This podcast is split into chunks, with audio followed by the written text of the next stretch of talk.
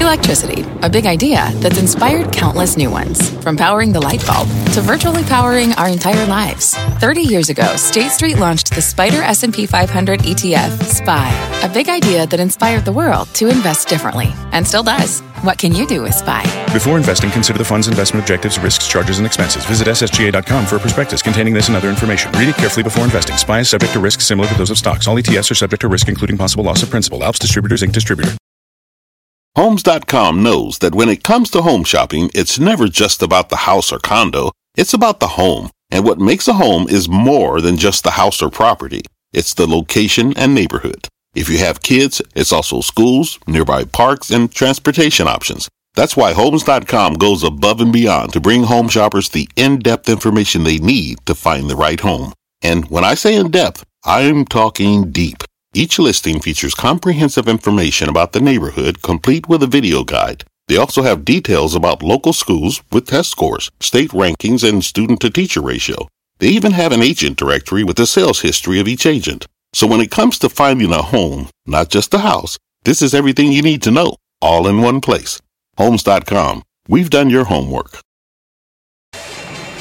My mission is simple to make you money. I'm here to level the playing field for all investors. There's always a bull market somewhere, and I promise to help you find it. Mad Money starts now. Hey, I'm Cramer. Welcome to Mad Money. Welcome to Cramerica. Other people want to make friends. I'm just trying to make you some money. My job's not just to entertain, to educate and teach you. So call me 1 800 743 CNBC or tweet me at Jim Cramer. Now, if you've seen The Princess Bride, you know the two classic blunders never get involved in a land war in Asia, and never go in against a Sicilian when death is on the line. Well, today we need to add a third one. Never underestimate the power of a trade deal with China. The stock market caught fire today. The Dow surging 444 points. S&P vaulting 1.09%. Nasdaq gaining 0.61%. All because we heard some positive chatter about President Trump's trade talks with China. If we get a deal, economies around the world can start growing in. Without it, the weakness in China will gradually be exported to the rest of the globe, especially Europe. It's our largest trading partner, $17.7 trillion in the line there. I know there's a lot of cynicism right now. Can a trade deal really reverse the trajectory of slowing earnings? Something that's now taken as a given by most economists who opine on these issues? You bet it can. If we get a deal, even a bad deal at this point, I think the stocks of many international companies, or companies, in other words, that are based here that sell internationally, can rally because at this point their earnings estimates are too low. A trade deal translates into higher earnings, and higher earnings almost always lead to higher stock prices. Today was bizarre, though. Because it, it, the rally wasn't isolated to the stocks with tons of Chinese exposure. Many of the techs and the retailers soared higher. Many, but not all. Facebook, Amazon, Netflix, and Alphabet, FANG, all went lower in part because they don't have any China exposure. There's no real reason for them to rally on a possible trade deal. So, you know what's happening? Money managers keep using them as a source of funds to buy other stocks. Now, I've been adamant that we're not going to get an instant shake and bake deal with China. There's still a lot of negotiation ahead, but if you were worried that a deal was impossible, if you believe the tariffs would definitely go from 10 to 25% next month, today's news was really reassuring. Hence the gigantic 440 point da- 444 point down game. Plus, the domestic stocks got a boost now that we know a second government shutdown has been gloriously taken off the table. With that in mind, what's in the game plan for next week? Well, Monday's President's Day. I love that. Uh, but when the market opens again on Tuesday morning, we'll hear from Walmart and Medtronic. I expect Walmart to beat the numbers and tell us about its plans to bust Amazon by delivering food right to your fridge. The fact that I can say that with a straight face tells you how much better Walmart's digital team has gotten over the past couple of years. Hey, you know what? I want to hear about Flipkart. Did they pay too much for that Indian thing after they changed the laws? Someone better ask them. As for Medtronic, the last time we heard from the medical device maker, it shaded down its earnings forecast and the stock got crushed. Remember we were out in JP Morgan, San Francisco, the healthcare conference? Now, I urge you to buy it in that weakness. I pounded the table. Now Medtronic's up nearly 10 points, pretty much in a straight line. If management sounds too cautious this time, uh, and the stock pulls back, you know what you got to do? You got to buy it again. MDT. Wednesday, we have one of the most important earnings calls of the quarter CVS Health. See that stock today? See how it was moving up? Let me set the stage. CVS has quietly transformed itself from a brick and mortar drugstore chain that could be crushed by the likes of Amazon at any moment to a diversified healthcare company that doesn't need to worry about direct competition because it now owns Aetna, the gigantic health insurance provider. There's just one problem. A lot of investors are worried that CVS might cut its forecast because of merger integration issues. I think many people are waiting for this quarter to be out of the way, okay? Get that lower rating, get those lower numbers before they buy the stock. So even if CVS does shade down its guidance, the stock might jump as long as they don't take their full year earnings estimates uh, below $7. That's the magic number. And if they don't cut their numbers, well, holy cow, this thing is going to 75 in a straight line. Wow. Uh, that's one reason we own CVS for my charitable trust, which you can follow along with our moves by joining the ActionAlertsPlus.com club. I gave a conference call yes, uh, on Wednesday, and I really pounded the table on this because I feel so confident about CVS. Uh, I recommend buying some before the quarter and some after. Next week, uh, next uh, up, we hear from Bausch Health. Now, you got to be familiar with this from we've had him on the show many times. And you got to be impressed by everything CEO Joe Papa has done to revitalize the drug company formerly known as Valeant. When it reports, I bet we'll see even more progress. Some people are still put off by the enormous amount of debt on Bausch's uh, balance sheet. But there's no short term pressure on this. No money comes due instantly. And I think the focus will be on new drugs. With the stock trading at less than seven times this year's earnings estimates, again, kept down by that debt load, it's too cheap to ignore. I like Bausch Health. We've seen a major divergence in the semiconductor space lately. If you can prove you got nothing to do with cell phones, your stock may be a winner. Otherwise, not so much. Analog Devices ADI has been one of those winners. This company is all about the Internet of Things, IoT, and I believe they'll put up a good quarter. Here's an oddity. Earlier this week, Goldman Sachs, which has disliked the car rental stocks for a while, correctly, by the way, suddenly went optimistic on Avis. Stayed negative on Hertz. I regard this as a gutsy call. So I am willing they wouldn't go out on a limb like this unless it's okay. I'm willing to endorse Avis for speculation for reports on Wednesday, right after the close. Last night I explained why uh, there's very little safety in the safety stocks, but we're going to put that thesis to the test when we hear from Hormel Foods, HRL, the parent of everything from Spam and Dinty Moore to natural organic brands like organic, uh, like uh, Applegate Farms. We got that in our refrigerator. Justin's, we got that in our pan- uh, pantry. Holy guacamole. we make our own guacamole. Oh, just a second. Stock's been awful. Have you been watching it lately? Just can't get out of its own way. There you go. Anyway, uh, I think these latter brands are the reason why Hormel stock has left its packaged food companies, uh, the other compadres in its sector, right in the dust. Thursday morning, we get uh, results from one you know we like. We did a nice shoot from it. Norwegian, that's what they call it. Norwegian Cruise Line Holdings. CEO Frank Del Rio runs a tight ship. When the cruise shop stocks have been sagging, Norwegian's held up a lot better than Carnival or Royal Caribbean. This one could be the standout that potentially reignites the whole group, which is dirt cheap. All this week, the travel and leisure stocks have stood out. So I'll be watching Norwegian like a hawk. Can Wendy's keep its momentum going in a time of rising labor costs? So far, the answer has been yes, not just because my wife Lisa loves that double cheeseburger. I, I don't expect the Dave's burger, you know, she gets the double Dave with the bacon. Who can eat that much? Anyway, a few weeks ago, Restaurant Brands, the parent of Burger King, put up an excellent. She doesn't watch the show. I'm not going to take any heat. Put up an excellent quarter. I think Wendy's will do the same. Everyone's always worried about that. It's so funny. She doesn't. I think she doesn't know I'm on the morning show. It's only been seven years. We also hear from Domino's, and while the stock's up 13.6 percent for the year, I'm still down. Uh, it's still down more than twenty dollars from its high. For heaven's sake. Interesting. Now, we recently had CEO Rich Allison on the show. I thought he told a good story. This has been a fabulous long term winner and I bet it will continue to deliver. It's a business joke. After the close, Intuit reports, and this is one of the best tech companies out there. I call it a tech company because Intuit's use, uh, use its technology, namely TurboTax, to beat the heck out of H&R Block. It's a wild trader. I expect a good number. I pushed it really hard after that last quarter when it went down. But I also want to point out that the best time to buy the stock is when it does go down after a good number because there are a lot of stupid people in the stock. Uh, Friday, we a lot of people are ill advised. Friday, we hear from AutoNation, which sells used cars and is beginning to see its stock finally start to pick up life. I've been a stalwart supporter of the related AutoZone, AZO. What a buyback. I told you. The auto parts chain, which is an incredible stock, when it gets better with time as people go for longer periods without replacing their cars. Finally, there's the incredibly controversial Wayfair the online furniture retailer. The stock's up more than 35% for the year, and while I think it'll have a good quarter, I am concerned, given how much it's run monster short position. The bottom line, the market loves anything that suggests we might get a trade deal. So many people want to sell the news. I got to tell you, I say no. I say stay the course. Janek in Texas. Janek. Hello, Jim. Happy Friday from Austin, Texas. Oh, I love Austin. Who's just moving to Austin that I just talked to? One of my buddies. Go ahead. What's up? Hey, uh, I needed your short, long, and medium term opinion on the stock I got last week after ER that turned a profit after a couple of years. Um, it's a one trick pony stock, and uh, with help uh, from their second trick now, they have a app that syncs uh, subscriber content online. So my pick is GoPro. GPRO. Uh, what you, you know what? Jim? I called GoPro. I happened to go to Hawaii for the day. I know, doesn't usually happen. And uh, I saw a, a, uh, a, a goat on a surf, surfboard with a GoPro, and I said, I think that's about as far as it's going to go. And I've never looked back. I've not liked it since it was 90. So I'm going to tell you right now, I'm, you know, someone else is going to have to recommend it. I'm not going there. Let's go to Matthew in Oklahoma. Matthew. What's up, Cramer? Hey, not much, you know. I'm looking forward to the weekend. Maybe have a, yeah, maybe a cocktail. How about you? I don't know, really. Well, okay. Well, I mean, you know, why don't you mull it over? I would mull it over. I'd make plans. You don't want it to be Monday without having done anything. That's ahead. true. That's true. Right.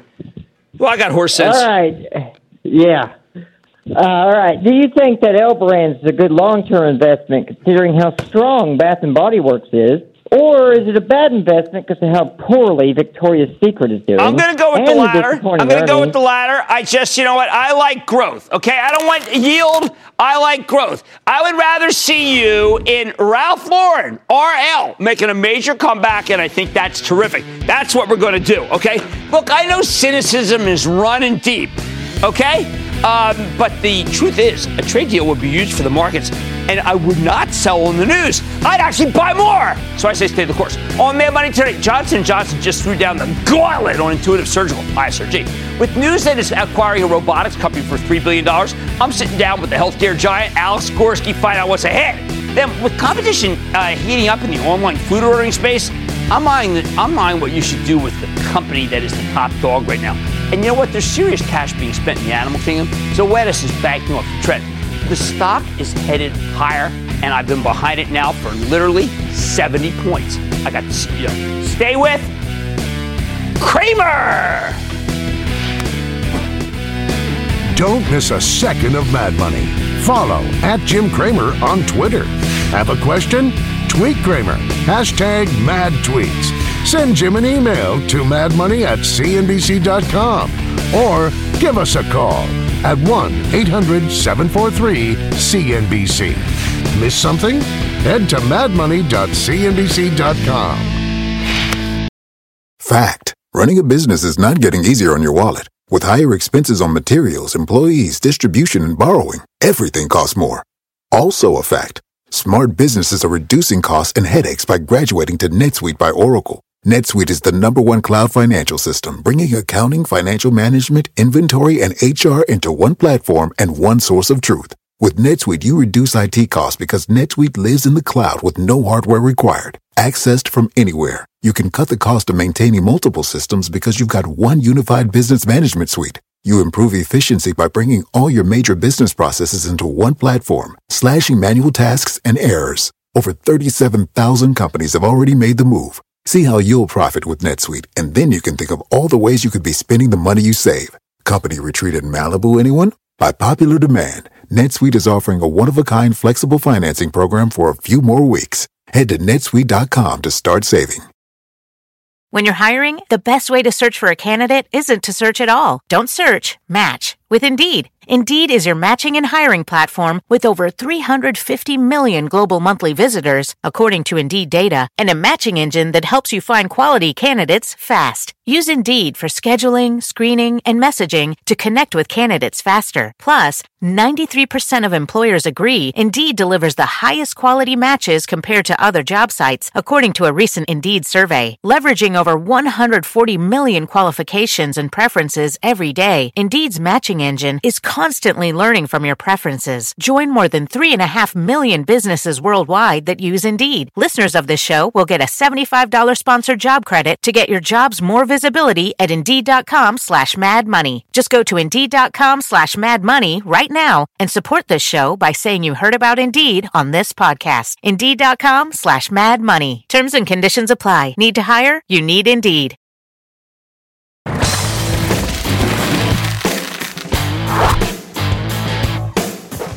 All right, here we go. The last time we spoke to Johnson Johnson CEO Alex Gorsky in December, his gigantic healthcare conglomerate was on the defensive. The company had just been accused of selling baby powder that contained asbestos, known carcinogen, and then covering it up for decades, something my research said was just simply not the case.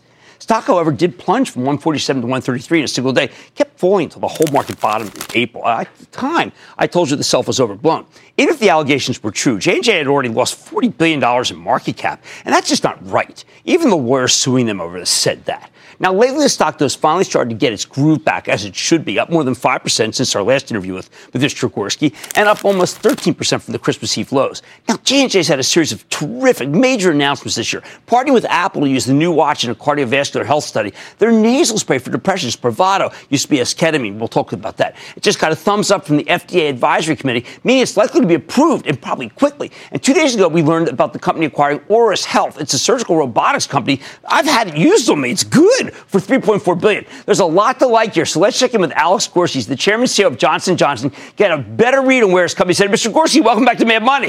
Good to see you, Alex. Hey, Jim. It's great to be All here. All right, Thank you. Alex. I've not seen J and J on a roll like this in a long time, and I know you've been running for a long time. You know, I've been a big supporter from the day you started. Well, for years, J and J. But there's a series of things, whether it be the esketamine, now the new drug, Right. whether it be the the the device, or I, I tell you, the watch. You're the one that's you're talking about millions of people that could be helped from this stuff. Just kind of give us the panoply here. Sure. Well, Jim, it couldn't be a more exciting time at Johnson & Johnson. You know, over the past few weeks, first of all, we ended 2018 with great results, Right. solid performance across our core business, mid-single digits, double digit on the bottom line. But even more importantly, since then, we've announced a number of really important agreements that are going to end up impacting patients, consumers, and frankly, our patients for the next several decades. Now, you announced a few of them. Yep. You know, let's start with the one, the, the good news that we just got with the FDA this past week. As you know, there's more than 5 million people in this country who are suffering from severe treatment resistant depression. And unfortunately, as a result of that, almost 40,000 suicides are committed every year in this country. And there hasn't been anything new in almost 30 years. And to finally get a new compound that offers hope for these patients, that goes to work in a in reasonably short period of time, and also has good durability and offers them real hope, and that's going to be esketamine, we could not be more proud. No, will it be used at a point of ideation, or would you go to a doctor's office? Well, of course, you'll need to see the physician first. Right. But then once they are prescribed the product, they can be treated then by a healthcare practitioner. Okay. And immediately you'll get a few doses, but then after that they'll be treated literally on like a weekly basis, a bi-weekly basis thereafter. Will teenagers be able to use it because it's the leading cause of death for teenagers? Well, we're studying it across a range of patient populations as we speak. I don't know if people realize how important this is. It's a People- very, it's a, you know, clearly a huge unmet medical Veterans. need. All of us probably know veterans, we know family, we know friends who have been afflicted by this. And so to be able to bring something out, we are just, you know, so excited about Well, you should be. I'm, I'm proud that you're doing it because we, my daughter's a counselor in this area, and there hasn't been anything new, just like you said. And they're just desperate. They and we got to stop the suicides of these younger people. We absolutely do. Okay, so tell me about the watch. I've been a big believer that someone is going to take this watch and really develop something that is re- so useful, and it looks like you're doing it. Well, Jim, one of the most exciting parts of my job right now is to see the technology that's usually equated with California and the West Coast, and whether it's AI, machine Right. learning, and you know robotics, and you're seeing it more and more being integrated into healthcare. And so, with this remarkable partnership that we have now with Apple, where we're taking uh, this technology built into the iWatch to help detect things like atrial fibrillation or when you get a heart fluttering, earlier because we know that there's over 35 million people around the world that suffer from this condition. If we can detect that earlier, we can get them the right medication, we can help them be compliant on these medications over a longer period of time. Ultimately, we're going to save lives. And I think it really shows how some of this new technology is coming to healthcare, new, innovative, unique ways that, frankly, we couldn't have even imagined just a few years Well, ago. do you think uh, through artificial intelligence you'll be able to monitor a pattern, and if the pattern deviates, the doc, you could go to the doctor and uh, look. This is the leading cause of heart attacks. Heart attacks are preventable. Absolutely. That's exactly what we're talking too? about here. We're talking about algorithms Right. that are built into the watch that are monitoring it real time and it can detect these anomalies, you know, far before something really manifests itself that the patient's going to recognize in the terms of in terms of symptoms. I think you can save uh, billions of dollars in healthcare too. Not you know, look, lives are obviously what matters, but this is what we need is preventative.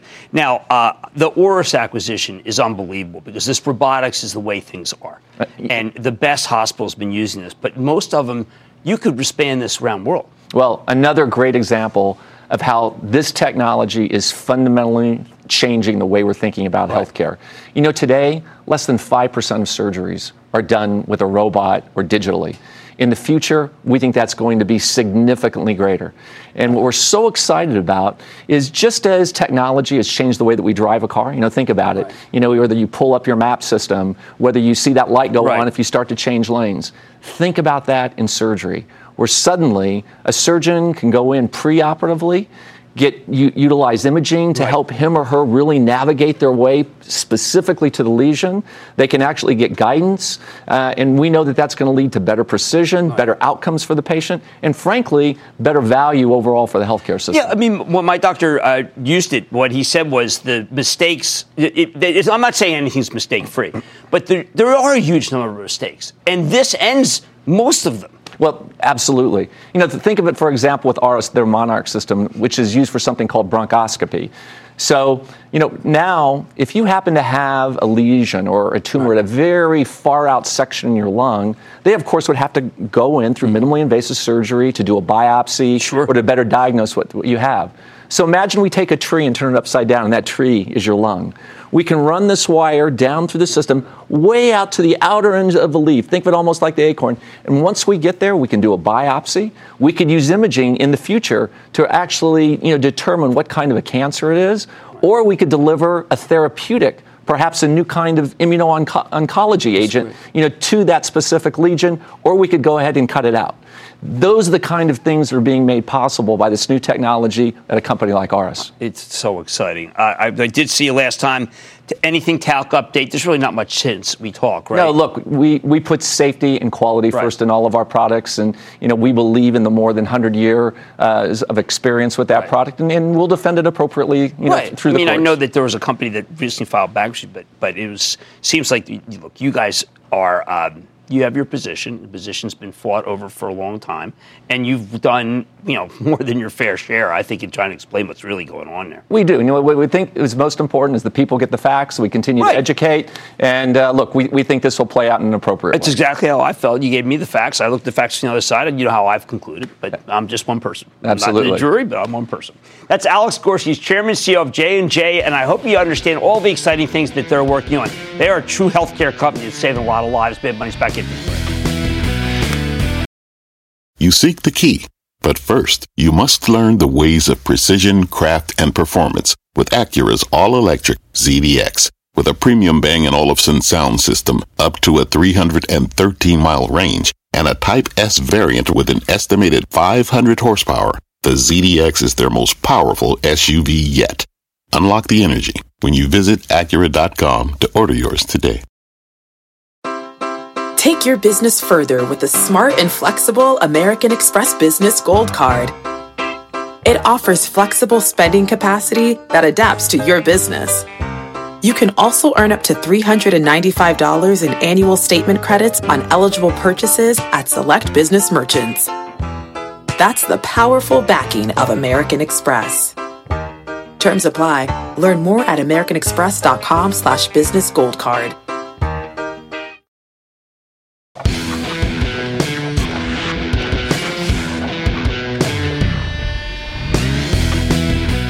Whenever I hear someone talking about how the essence of capitalism is competition, part of me wants to wince. Don't get me wrong, competition is fabulous for consumers, for regular people.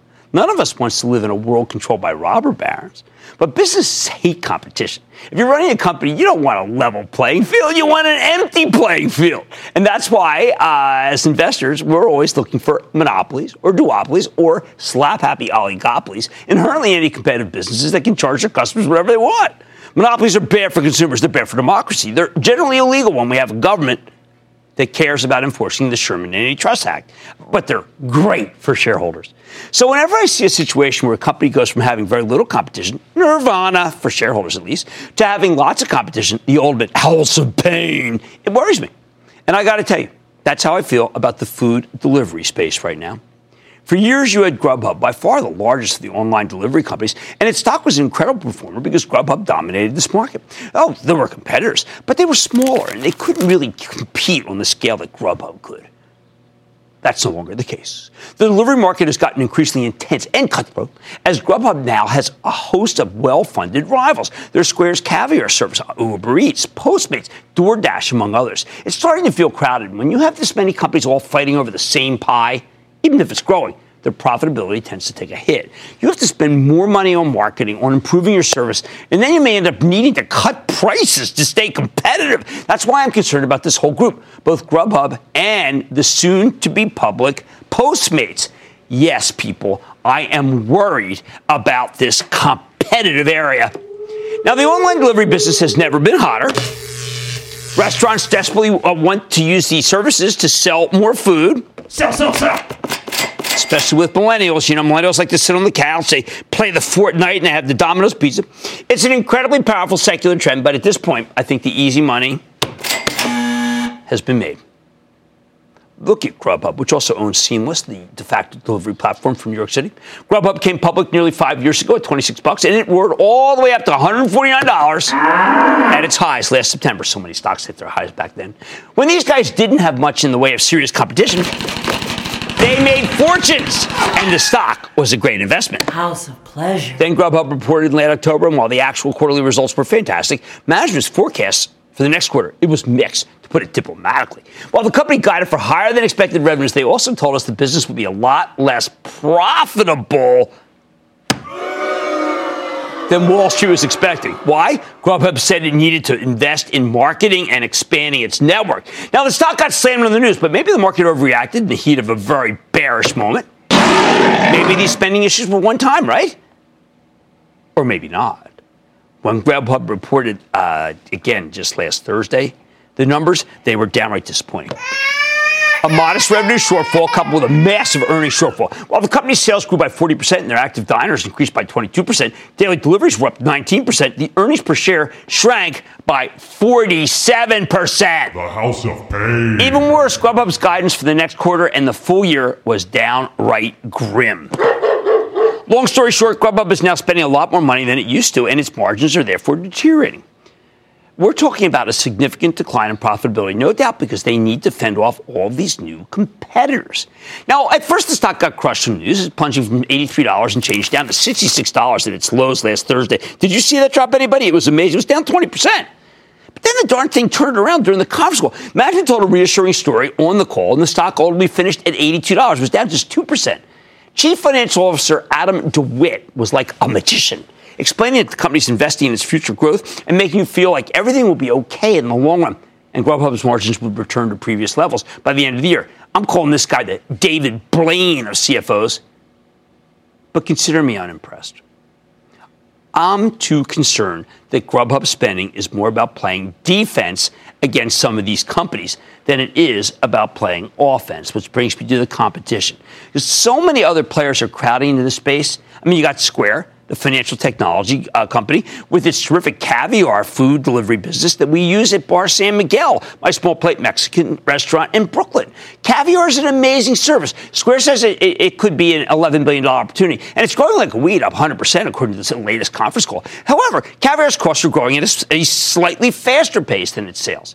More importantly, when Square talks about this business, they describe it as a part of a broader services ecosystem that they're building for their customers. We don't know whether Caviar is a loss leader for Square, a way to get re- restaurants to use their payments and payroll systems. We don't, candidly. But it wouldn't surprise me. And that does not inspire confidence in the broader online delivery space. I think Square is obviously worth owning here, but you don't own it for Caviar. And then there's Uber Eats. Holy cow, already the second largest player in the business and soon to be publicly traded once Uber becomes public, which is pretty soon. now, Uber Eats is growing like crazy, and I think it represents a formidable competitor because it's already got a whole network of drivers from its parent company. However, Forbes ran an article in the business last week, and apparently it's not yet profitable either. Didn't sound like it was anywhere near profitable.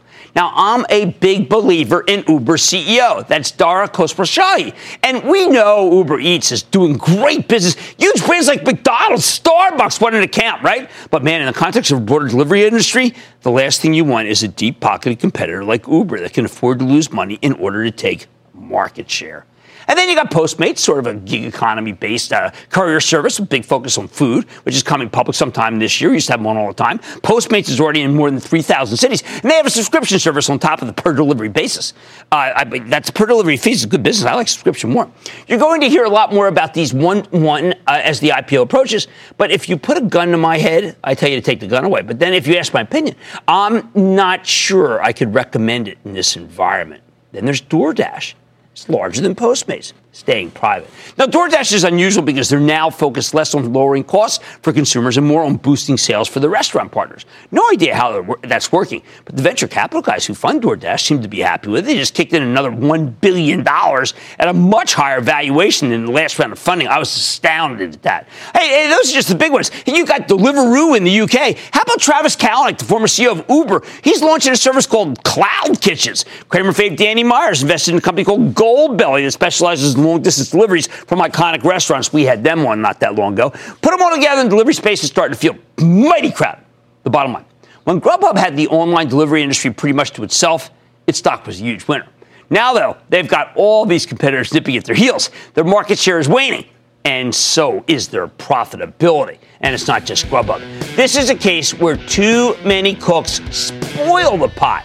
Delivery may be booming. You may love it but that doesn't mean there's a good way to invest in it. Much more money ahead. Zoetis ZTS hasn't lost its bite. The company's soaring after earnings. Can the move continue? I'm talking with the CEO. Then what's next for NVIDIA? I know you all ask. I'm focusing on the company after supports and all your calls rapid fire in tonight's edition of the Lightning Round. So stay with Cramer.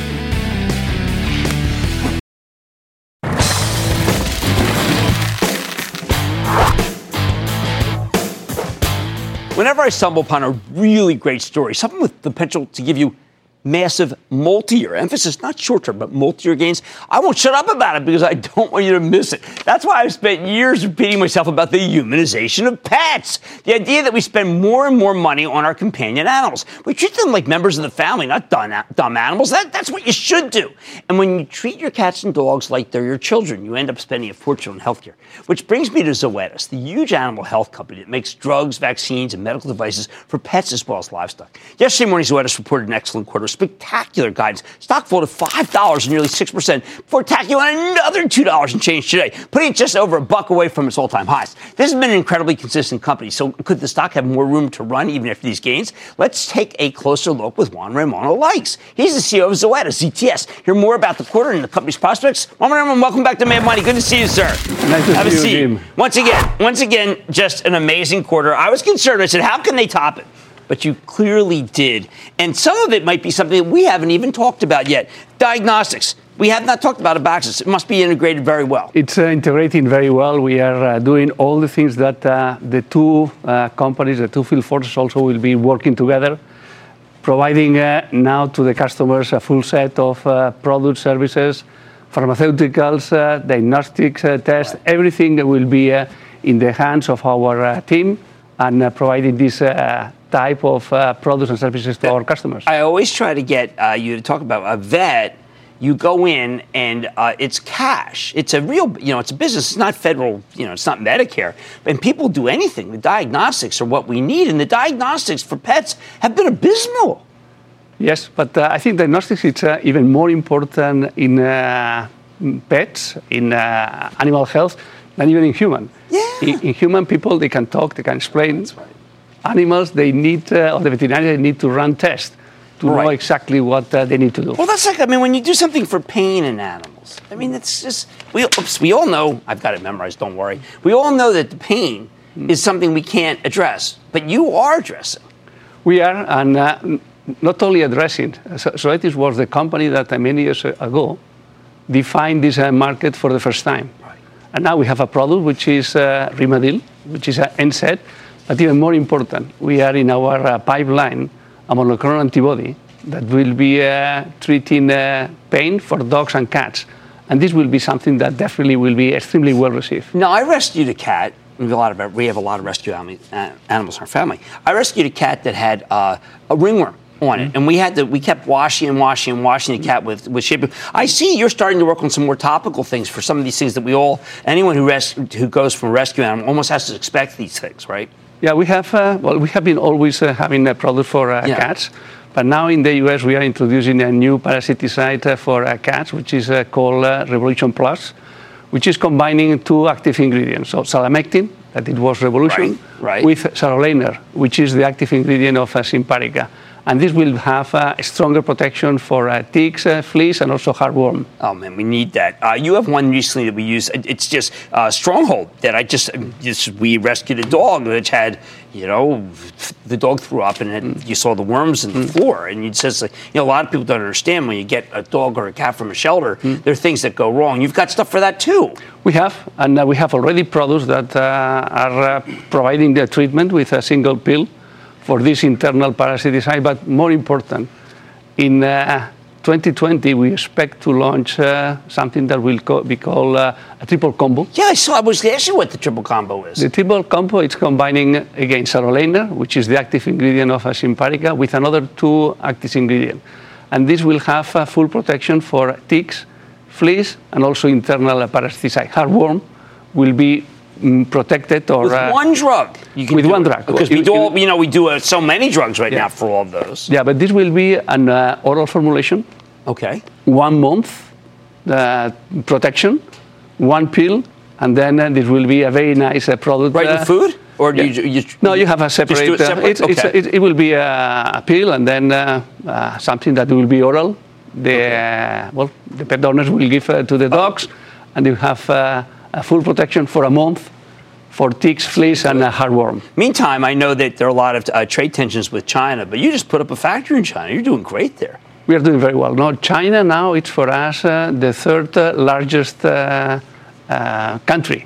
So first it's uh, the U.S., the second is Brazil, now is uh, China. Yeah, I'm glad you mentioned Brazil because they take their pets really seriously. But they were the first to do humanization. They were the first to have them in their in their beds. Yes, and uh, but Brazil now it's uh, it's growing very fast. Also, what has been always very strong in uh, livestock, uh, beef, uh, also uh, pork, uh, poultry, and now it's becoming more and more a country where uh, companion animal is very important, and uh, we are, have been extremely successful with introduction of uh, Simparica in Brazil. Um, I wanted to ask you about one that it's the uh, for Cy- uh, the Cytopoint that people don't understand.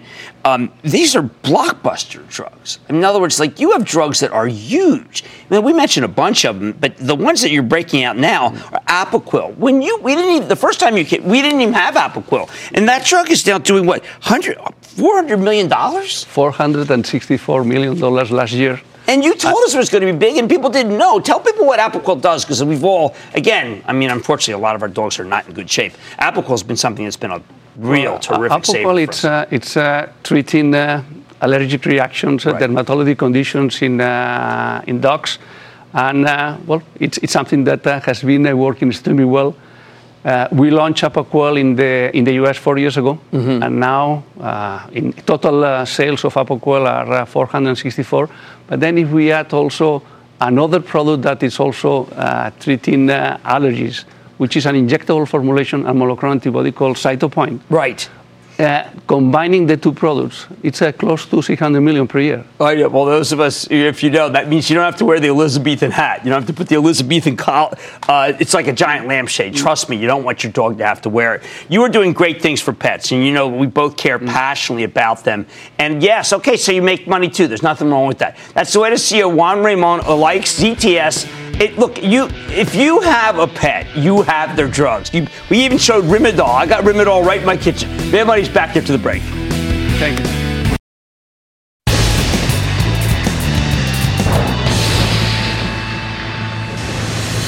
It is time! It's time for the night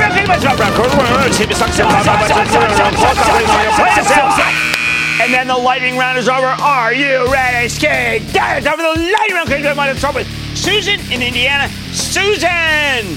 Hi, Cramer. I love, love, love your show. Ah, you're dynamite. Thank you. I have a question. Yeah. We bought Disney stock for our daughter 24 years ago when she was a baby. So the conversation is, should we buy or sell? Oh no, you don't. You don't. Uh, you don't sell Disney. Uh, Bob Iger's doing an amazing job. I don't know about this next couple of quarters. He's got to do this big transition uh, with the uh, over the over the uh, top. But I think long term you want to own Disney very badly. Dave in California. Dave. Booyah, Jim. Booyah, Dave. Hey, listen, American Superconductor's been on a tear Oh, lately, my and I think God, it's throwing smoke much show. fire. Um, I think it's been too hot, frankly. I think we got to let some go. Uh, I don't have that level of conviction up here. How about Anne Marie in Florida? Anne Marie. Hey, Jim, how are you? Good. How about you? Fine, thank you for asking. Thanks for taking my call. And um, I just want to say how much I appreciate and respect uh, the insight that you share with all of us on the other side. Oh, side. you're very kind. Thank you. Just made my weekend. What's night. happening? You're day that you're there a day and night. So my question basically is this. yeah, I know. Um, I've been holding um, ATVI, Activision Blizzard, Okay. for some time now. A big, a big, a big part of it. Um, I saw the earnings release the other day, and uh, the stock movement. Post, Right. Um, so, what's your call on on this company? Uh, no, like- no. I mean, yeah, look, they had the bounce. I, I- I'm not saying that it was necessarily a bounce that I wasn't deserved because the company is not as bad as, but you know, it's now kind of settled in.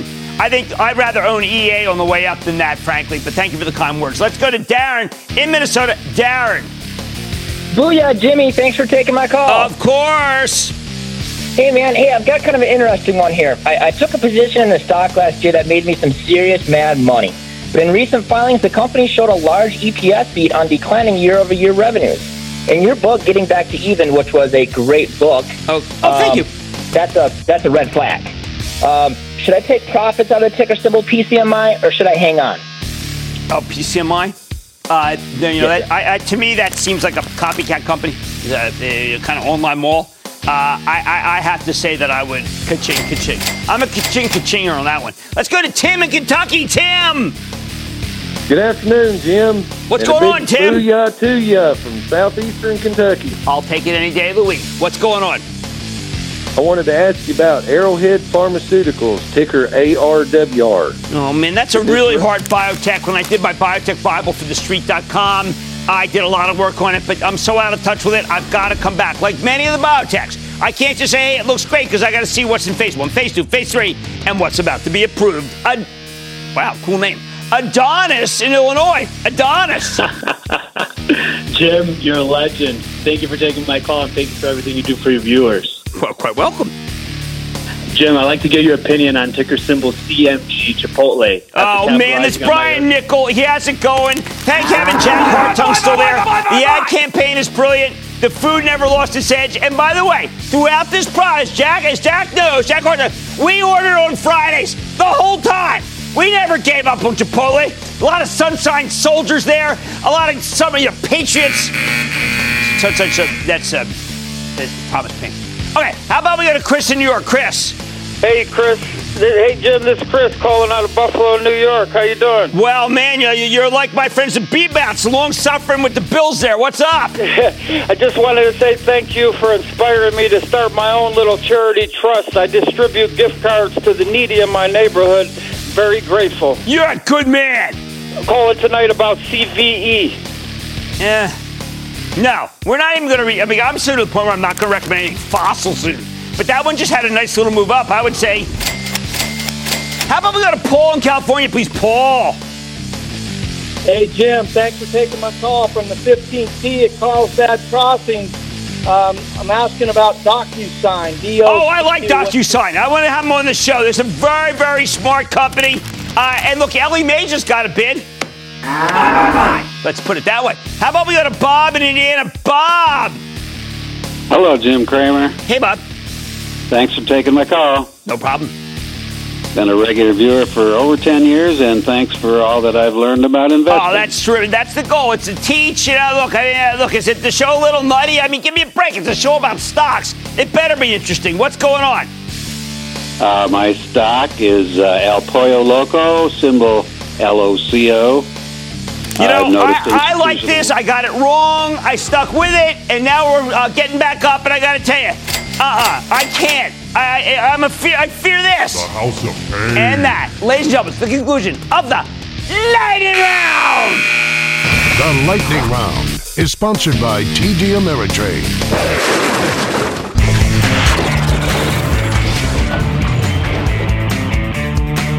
I got you the perfect Valentine. Trash! Who smite it?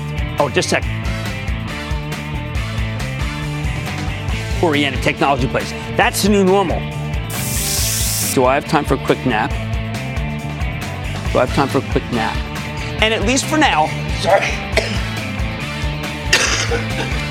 oh, come on, look at, uh, you know, I look like Mr. Green Jeans. But nobody seems to care. I'm just a TV host.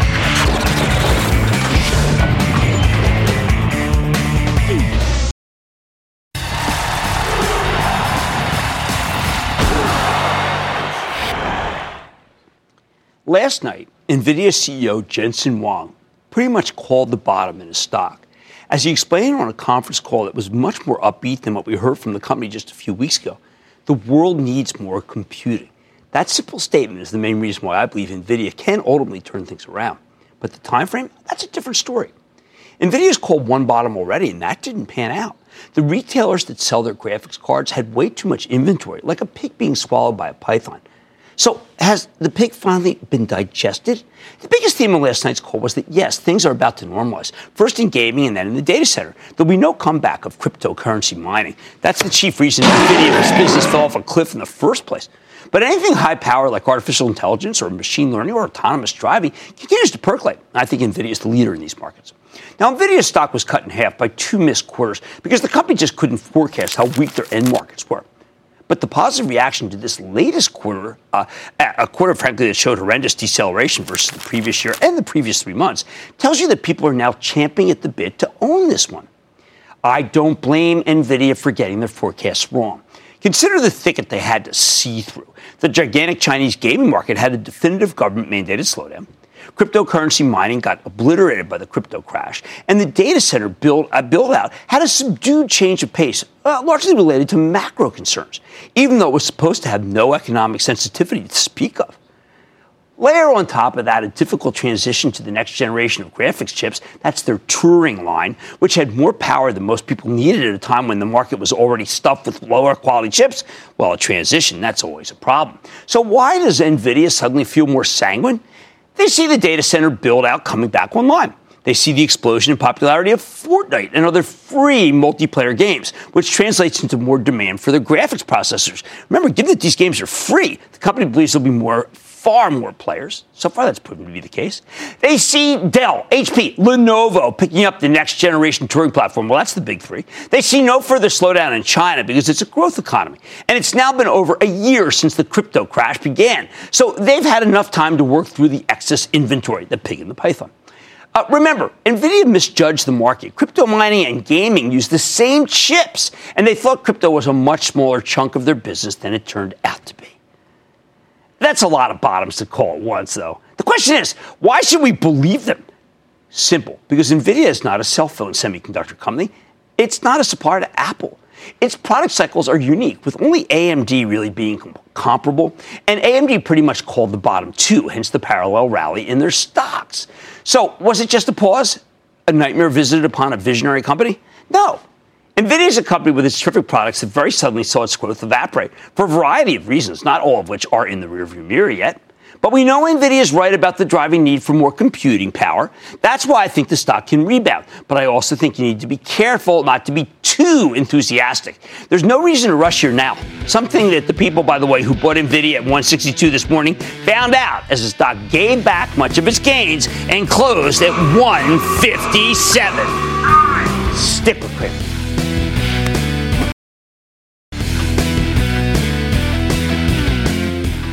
Two really good ones tonight. Uh, J and J, Alex Gorsky, and uh, Zoetis, uh, Juan Ramon Alaix. And I've got to tell you, both of them I think go higher. J and J is the one that really is down too much because of that. Uh, you know, some of the uh, let's say headlines about the lawsuits, but now you heard what they're really doing. Okay, The ketamine is a major, major blockbuster on the horizon. They did some great things with the digital device, and I got to tell you, they really own it with the like I said, there's always Market Summer. I promise I'll find just for you right here on Mad Money. I'm Jim Cramer, and I will see you next time. This podcast is supported by FedEx. Dear small and medium businesses, no one wants happy customers more than you do. That's why FedEx offers you picture proof of delivery, packageless and paperless returns, as well as weekend home delivery to 98% of the U.S. on Saturday and 50% on Sunday. See the FedEx service guide for delivery information. FedEx Ground service is also faster to more locations than UPS Ground. See what FedEx can do for your business. Absolutely, positively FedEx.